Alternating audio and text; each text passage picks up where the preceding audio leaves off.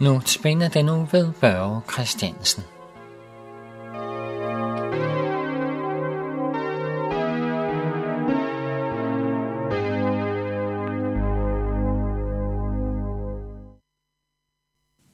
Til i dag skal vi høre en andagt øh, fra Job 8.21.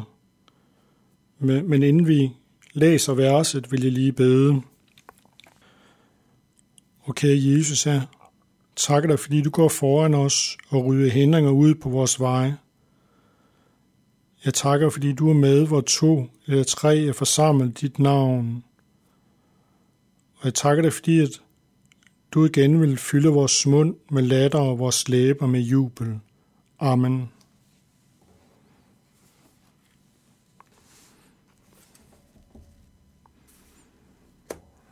Verset i Job 8.21 lyder således.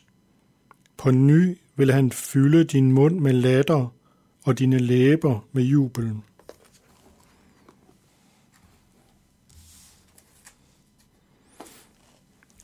Det er så moderne med latterkurser. Ja, det er jo så noget, man må betale for.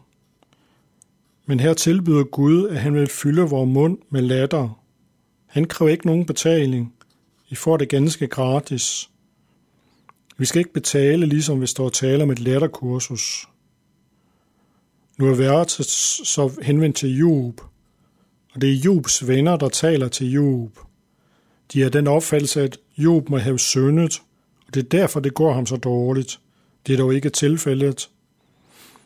Spørgsmålet er, om verset også kan være talt til os. Kan vi have brug for, at Gud igen fylder vores mund med latter? Vi kan være kommet bort fra Gud, Gud ønsker, at vi vender tilbage til ham.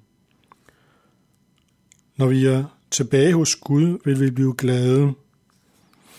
Ursprungene 14.13 siger, Selv under latter kan et hjerte lide, og glæden kan ende med bekymring.